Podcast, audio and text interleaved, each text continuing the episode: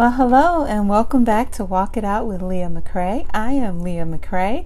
I am in my basement, and this is the unfinished part of it. Um, but it has been like a week since I have done a podcast or video, and um, I just did not want to wait any longer. I am not going to wait until everything is perfect. That is not um, how we should approach our time and our, our uh, ministry with God. And I do consider this my ministry. So I am just going to continue to press forward, go on ahead.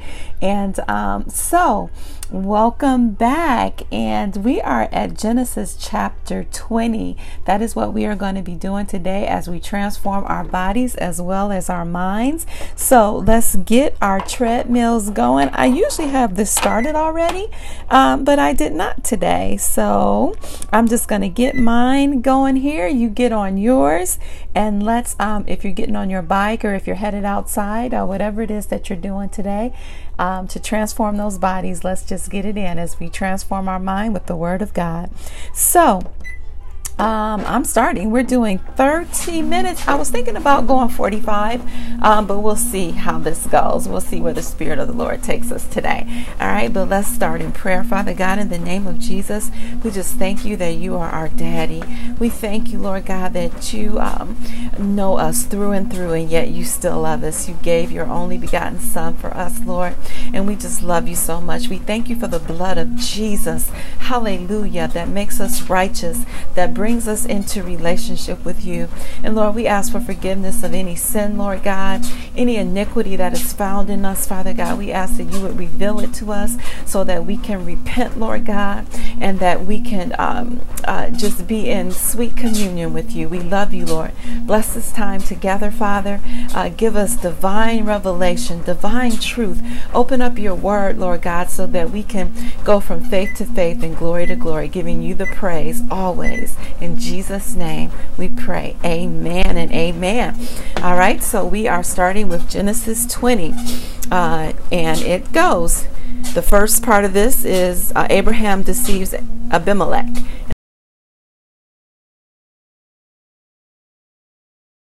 particular version. I may go back and forth, but I'm going to start in the NLT. So it says uh, Abraham moved south to Negev and lived for a while between Kadesh and Shur, and then he moved on to Gerar. While living there as a foreigner, Abraham introduced his wife Sarah, Sarah by saying, "She is my sister." So King Abimelech of Gerar sent for Sarah and had her brought to him at his palace. But that night God came to Abimelech in a dream and told him, "You are a dead man, for that woman you have taken is already married." But Abimelech had not slept with her yet. So he said, "Lord, will you destroy an innocent innocent nation? Didn't Abraham tell me she is my sister? And she herself said, Yes, he is my brother. I acted in complete innocence. My hands are clean. In the dream, God responded, Yes, I know you are innocent. That's why I kept you from sinning against me, and why I did not let you touch her. Now return the woman to her husband, and he will pray for you, for he is a prophet. Then you will live, but if you don't return her to him, you can be sure that you and all your people will die. So Abimelech got up early the next morning and quickly called all his servants together. When he told them what had happened, his men were terrified. Then Abimelech called for Abraham. What have you done to us? he demanded. What crime have I committed that deserves treatment like this, making me and my kingdom guilty of this great sin? No one should ever do what you've done. My goodness. Whatever possessed you to do such a thing? Now, here is a, a man, a king, a man of the world, where he called God Lord. So um, we we uh, he respected him. He respected him as God. Uh, he knew that there was a higher power, but yet he is um, talking to the prophet of God, to Abraham, the man who was blessed of God, and asking him, How could you do this thing? And why would you do such a thing, uh, uh create such a, a, a great sin against me and my nation? Wow. And so Abraham replied, I thought this is a godless place They will want my wife and will kill me to get her. And she really is my sister, for we both have the same father but different mothers. And I married her. When God called me to leave my father's, I'm going to stop right here at 13 because this, we'll go back, read 12. No, start at 11. Abraham replied, I thought, this is a godless place. They will want my wife and will kill me to get her. Okay, let's just talk about this for a minute. This is a man of God. Okay, think about this in your own life because I'm thinking about it in mine. Who um, who who makes an assumption that the people around him or this nation that he is entering is godless. So he's acting out of fear and he's going to lie to pray. Well, it, it is a lie. It is a lie. It's a half truth, so that's a lie. He's going to lie to protect himself. And then he rationalizes it and says, And she really is my sister, for we both have the same father but different mothers, and I married her. So he acts out of fear because he makes an assumption about people in a situation. Uh, forgetting for a moment the providence of God, the protection of God's hand that is on him, and and he and he uh, almost allows this man and this nation to commit a sin. But Abraham didn't know something uh, that this man, uh, that God was interested in this king and in this nation, and that he had a reverence and a respect for God. So when he came to him in the dream, uh, the man was like, Abimelech was like, No, I don't want to do that. I didn't know um, that this was his wife. So I think this is a lesson for us that uh, for, for those of us who are walking with the Lord, we have to be careful that we're not making assumptions, number one, about people and about situations. That we need to always be talking to God and asking uh, for, for His leading and what we should do in the situation. And then, two, uh, not to rationalize or make excuses for our sin. Hey, I'm talking to myself. Okay, not to rationalize and make excuses for our sin. Because when we are acting out of fear, and uh, even if it is out of fear, you know, because first God tells us not to be afraid. Fear is an enemy. Fear is a liar. I just heard that song today. Fear is a liar. It will rob you. It will make you do things that you know you shouldn't do. Fear is a liar. So here's an example. But still, we see the mercy and the hand of God on Abraham and uh, in the covenant, you know, where he is protecting him. And he is, uh, um, and then he tells the king to go back to Abraham and have him pray for you. Okay, although Abraham was the one who opened the door for this king to, to possibly commit this great sin, but yet he tells him, You got to go back to my prophet and you got to and, and ask him to pray for you. Oh, hallelujah. Doesn't that give you some confidence that even when you miss it, even when you mess up, that your relationship with God, that the fact that that he has put his name upon you, it means something. You are still his prophet. You are still his child. You are still his priest. Hallelujah. So let's go on. So 13, it says, uh, when God called me to leave my father's home and to travel from place to place, I told her, Do me a favor. Wherever we go, tell the people that I am your brother. Then Abimelech took some of his sheep and goats, cattle, male and female servants, and he presented them to Abraham. He also returned his wife Sarah to him. Then Abimelech said, Look over my land and choose any place where you would like to live. And he said to Sarah, Look, I am giving your brother 1,000 pieces of silver in the presence of all these witnesses. This is to compensate you for any wrong I may have done to you. Now, here is a man who fears God and who walks in honor towards God. No matter what else is going on in his life, this is in here for a reason. Here's a man that is um, that has heard the word of the Lord and is honoring the word of the Lord. Where the prophet, the man of God, didn't mm, he uh, he missed it a little bit, but still we see who God honors who God uh, places his hand of covering and protection on, that no man, that no circumstance uh, is going to change that, no intentional circumstance, because we know that Abraham's heart is for God. He was just walking in fear in this moment. And God knows his heart, right? God does know our heart, whether it be, uh, whether we think it's open before him or not. He knows it. So, and then he goes on to say, uh, this will settle any claim against me, and your reputation is clear. Then Abraham prayed to God, and God healed Abimelech, his wife, and his female servants so they could have children. Wow. So we also learn that this man was, and his family, uh, well, his, his, he and his wife, they were barren. They couldn't have any children. So God speaking with him, giving him the opportunity to, to show his reverence for God, his fear of God. And he did that with Abraham.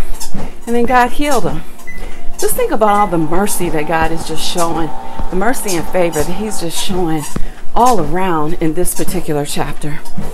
So, verse uh, 18. For the Lord had caused all the women to be infertile because of what happened with Abraham's wife, Sarah. So God healed them. Uh, God had uh, pronounced judgment, but when the man, but when the king, when he had reverence for the Lord and for what his his word and he knew that he was about to commit this sin, even though he didn't have knowledge of it, which is why God went to him in a dream to let him know and give him the opportunity to repent. And that's what he did. So God healed him. Amen. So that is verse, I'm sorry, that's Genesis chapter 20. So we're going to move on to 21, the birth of Isaac. Verse 1. Uh, the Lord kept his word and did for Sarah exactly what he had promised. She became pregnant and she gave birth to a son for Abraham in his old age. This happened at just the time God said it would. Hallelujah. Let's pause on this a moment. The Lord kept his word and did for Sarah exactly what he had promised. What has God promised you? What word are you standing on from the Lord? Whether it's a promise in, in the book or whether it's a rhema promise that aligns itself with the promises in His Word. Whatever it is that He's promised you, think of Sarah. Let her be your witness. Stand on that word. Don't let go. Stand on it. Be in expectation of it. And remember this verse, verse 1.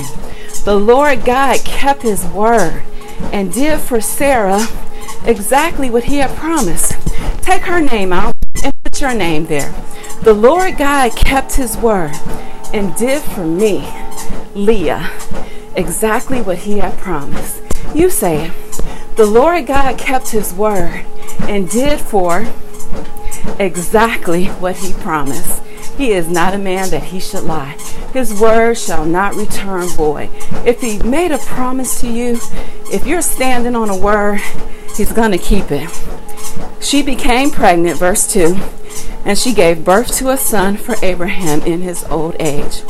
This happened at just the time God said it would. There is a time of harvest. There is a time of manifestation. We don't always know what it is, but God does. There is a time of harvest. Hallelujah. There is a time of manifestation. There is a time where what you are believing God for, it shall manifest. You shall see it. If you just hold on to your faith, hold on. Hold on to your faith and read this chapter, the first two verses of this. If you feel, uh, if you ever feel discouraged, oh, there are many more chapters in this book, many more in the Word of God, many in the New Testament. But you just can think about this if you want. Just hold on to this. She became pregnant when God said she would and gave birth to a son. Verse 3, hallelujah, that'll preach right there. And Abraham named their son Isaac. And remember, Isaac means laughter because she laughed. And you know what? I thought about this. It didn't have to be a laugh of disbelief. I mean, it didn't have to be a laugh of, of uh, I don't believe it was a laugh of mocking or a laugh. It was a laugh of, have you ever, have you ever had something happen to you where, or, or something that you have wanted or that you have been waiting for or something that you would never dare dream of to, to ask or to wish for. And then it happened and you got it. And you laugh. You're like, oh my gosh, is this real? Or somebody tells you that they're going to do something and you're like, oh my gosh, are you kidding me? You know, it's the laugh of, this is just too much. It's just too wonderful for me to even think of. I think that's the kind of laugh that she had. Because I know I've had those in my life with God where He would just do something and it would be, oh God, are you serious? Or He would speak something into my spirit. And it's just like, that's just too wonderful. It's just too wonderful. Could this really be? So that's what I think she did. But anyway, so his name was Isaac. Isaac means laughter. Eight days after Isaac was born, Abraham circumcised him as God had commanded. Here's Abraham being obedient. Abraham was 100 years old when Isaac was born. And Sarah declared, God has brought me laughter. Hallelujah. All who hear about this will laugh with me. Laugh with me. And just the sheer, uh, oh goodness, goodness of God. And just the sheer magnificence of God and the sheer miracle of God to give her a child at 90 plus years and Abraham at 100 Oh my goodness. You laugh at just the sheer joy of a God who can do this. So she wants us to laugh with her. All who hear about it, all who hear about it, laugh with her. And that's what we're going to do when God delivers his word, when the promises and the manifestations come in our lives of the great things that God has promised of, of our loved ones being saved, of, of the different uh, promises or the homes or the, the healings, whatever it is that's so out of reach in the natural. And God delivers it just by His word. Oh, you laugh. You laugh at just the sheer magnificence of a God who loves us like that. So, then verse 7 Oh, she said, sorry, go back to verse 6. All who hear about this will laugh with me. Who would have said to Abraham that Sarah would nurse a baby? Yet I have given Abraham a son in his old age. Hagar and Ishmael are sent away.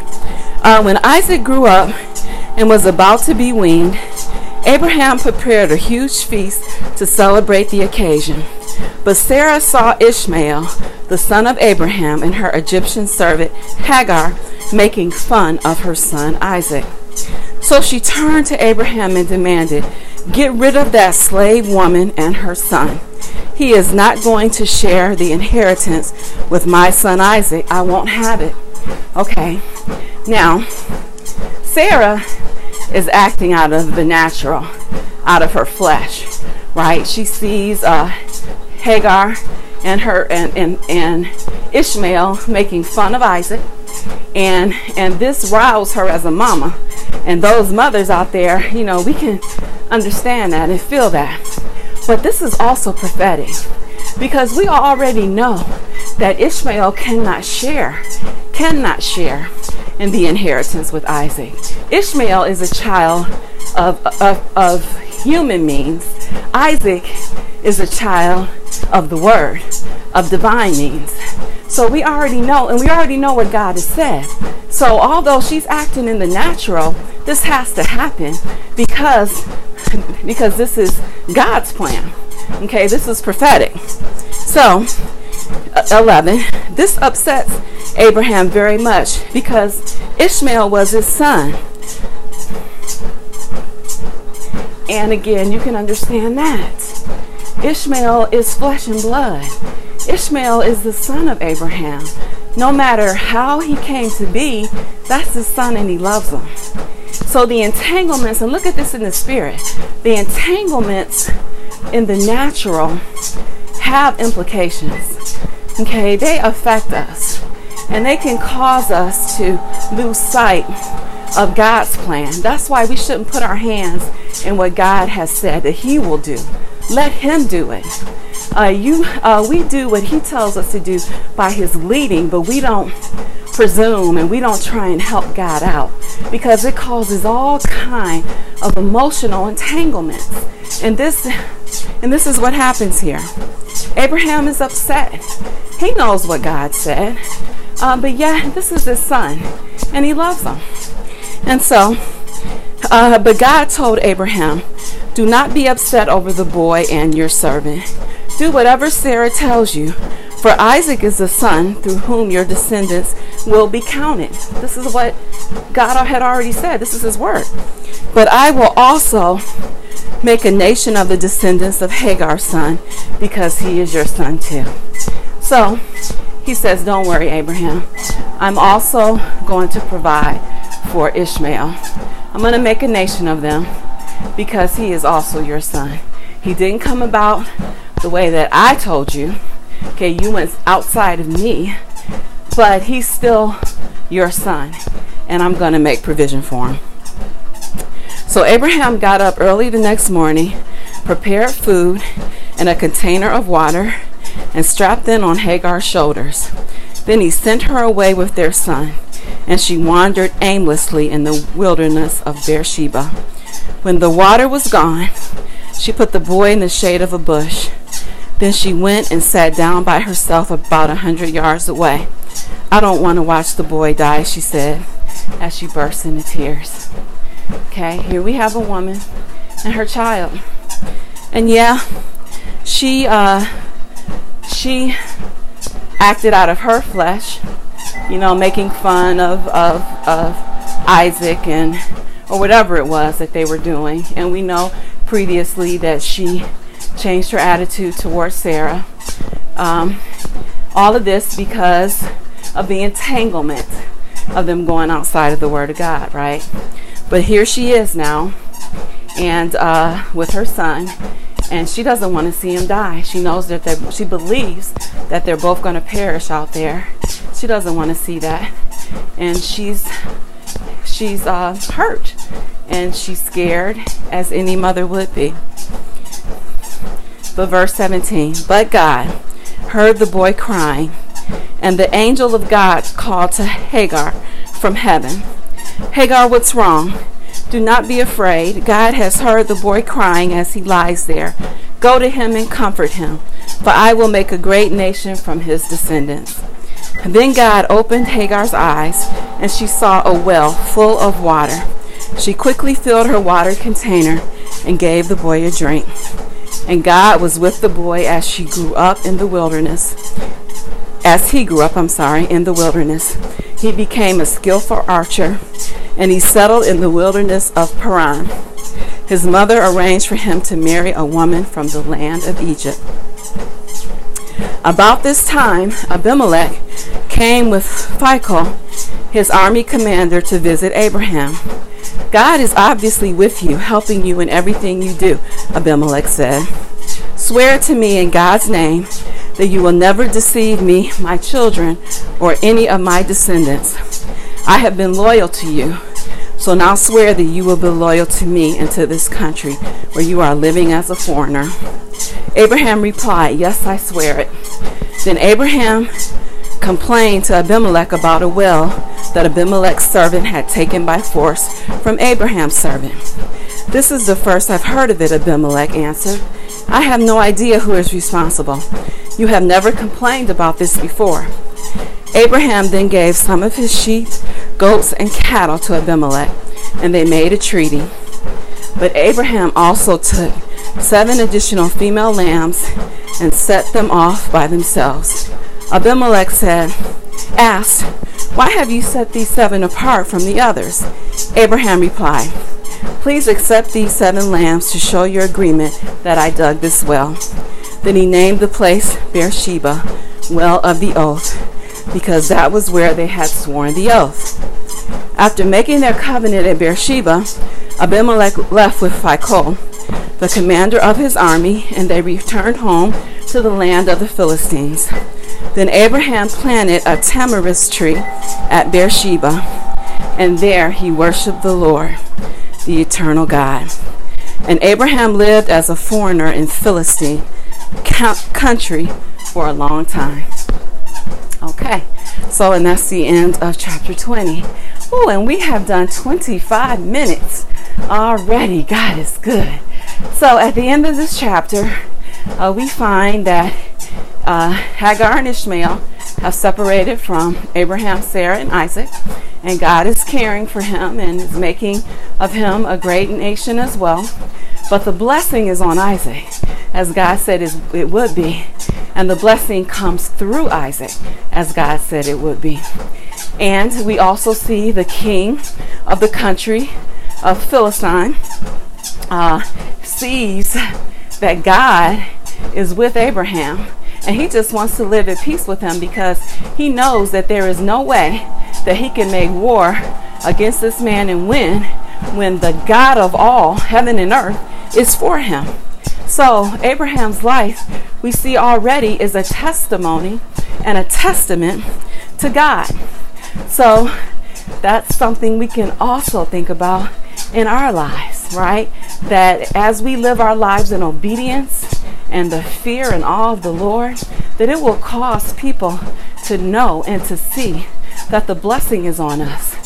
Because if we're living in obedience, we're living in the blessed place, right? We're following God wherever He tells us to go. We're doing what He tells us to do. We are right in the center of blessing. And that is going to cause people to look and to say, I don't know what it is about them, but it's something. And they may come and ask you, just like Abimelech knew that it was the God, that it was God, the one and only God, who was blessing and protecting Abraham. And that will um, be your testimony as well. Uh, that will be uh, what people say about you. Even though you have trials, even though you know you make mistakes and you mess up and you walk in fear sometimes, but you just got to know that God loves you and that you just uh, and and that he cares for you and just repent ask for forgiveness and try and walk better. You know it's just just be obedient to his word. Be open to hear him. Whatever it is he's telling you to do just be open to hear him and walk it out in faith. And i know that that's not always easy. I know that that's challenging. It's challenging because we're in this flesh because we got to renew our minds. You know we still got that um the the the warped mind that we were born with and that we uh, and that grew up with us and that trained us until we uh, decided to receive Jesus as our Lord and Savior and then and then our spirit was saved but our flesh well, this flesh will never be saved, but our mind then has to begin to be transformed by the Word of God so that we can walk according to the Spirit instead of according to the flesh. So, uh, this is just a, it's a process. It's a process, and God knows exactly where you are, right? So, let's just uh, end with that, I think. Let's just praise God for the process. Praise God for His mercy in the process. And let's just thank Him for the transformative power in His Word, for it is, it is a transforming power. His Word is, is life, right? His Word is life to us. And um, so just continue to chew on the Word, to think about the Word, to talk with your Lord and Savior, to allow the Holy Spirit to move you and to lead you and to guide you in everything. So God bless you. Have an awesome, awesome rest of day or evening, whatever time it is that you're listening to this podcast or watching this video. Again, uh, I know the surroundings, uh, the the what I want to say, the um, visual is not that great right now, but just imagine uh, that we are wherever it is that you want to be. Just imagine that. Just start using your imagination to uh, bring forth your future. Okay, um, we're going to learn about that as well. I don't know where that came from. That came from the Holy Spirit. So, we're going to talk about our imagination and how God gave us our imagination, and using our imagination gives us the visual for where for our future, uh, for where we want to be, for where He's taking us. We have to see it first before we can be there, right? Uh, we believe uh, before we actually walk in it. And part of that believing is is seeing, is seeing in our sanctified imagination. So, man, okay, I think that's going to be a weekend uh, um, topic that we're going to do. Has to be. But uh, God bless you. We've done 30 minutes. Whew. God bless you. Have a wonderful, wonderful evening or day. And uh, until we meet again.